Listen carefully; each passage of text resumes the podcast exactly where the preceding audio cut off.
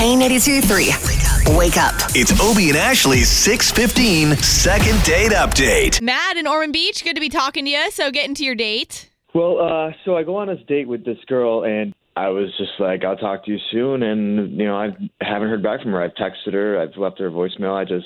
she's Okay, not okay, hold following on. up Let's with me at rewind. all. Where, where did you guys meet? We uh, met on a Christian mingle. Oh, that's cool. wow. Do you use that a Yeah. lot? Um, well, it was my first time trying it. I've, I've done other dating sites, but this was I, I really liked the the type of girls I were you know talking to, and you know I wanted somebody more serious, and that's where I met her. Okay, so Gotcha. so where are we now? I'm not sure. That's why I was calling you guys because I don't know what happened. You know, most people on that website are actually looking for something serious. Uh, Right, yeah. I mean, at least you could tell me if like you know what happened, so that way I'm not kind of sitting around waiting um, for her to respond back to me. Okay. All right, well, we're definitely not miracle workers, man. We're going to try to give her a call and see if we can't get you two chatting again, okay? Okay. The number you gave us in the email, right? Oh yes, yes. Mhm. Okay.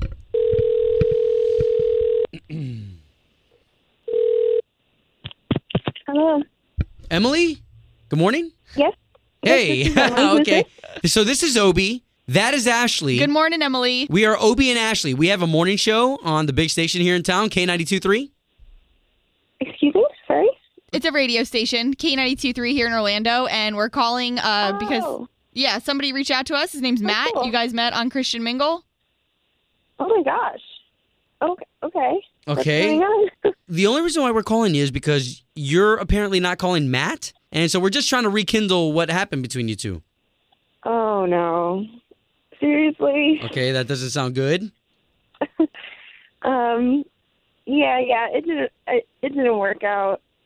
Well, let's just give you a little background here, real quick, Emily. Matt told us how you guys met and everything. Said he took you to a nice dinner. He thought that, you know, you were a really great girl, especially meeting on that website. And he just doesn't understand what went wrong or why you're not getting back to him. To be honest, I'd really rather not talk about it on the radio because Hey, that's no, kind hey- of my personal life. You know what, Emily? Totally understandable. Just to let you know, though, he already spilled the beans. So this is going to kind of like help him a lot. I mean, did he tell you what he did at the end of the date? He said goodbye to you and he said that he thought you guys would go on another date. Sounds like there's more to it. Yes. So the date was nice, but at the end of the day, I think he got a little inappropriate and left this enormous, like, hundred dollar tip for the waitress who just happened to be really cute, which I thought was in really bad taste. Yeah, why was that bad? Okay, so the thing that's wrong about that is I'm looking for somebody really serious, right? Like I'm in it for the long haul and I'm not going to waste my time with somebody that's going to flirt with a waitress right in front of me. Like that's not somebody that's looking to really get to know somebody and date them seriously if they've like got eyes on somebody else and are pulling moves like that in front of me. So to me that was like Wow. So are you- Red what you're flag, saying though you is know? is you think that the big tip was only because he was attracted to the waitress? Absolutely. His eyes were like bulging out, like looking at her, like smiling at her. She was so Uh, no, pretty. No, like no, no, no, no. so obvious. Oh man. No, I'm I'm sorry. That's not that's not what happened. I'm sorry to interrupt.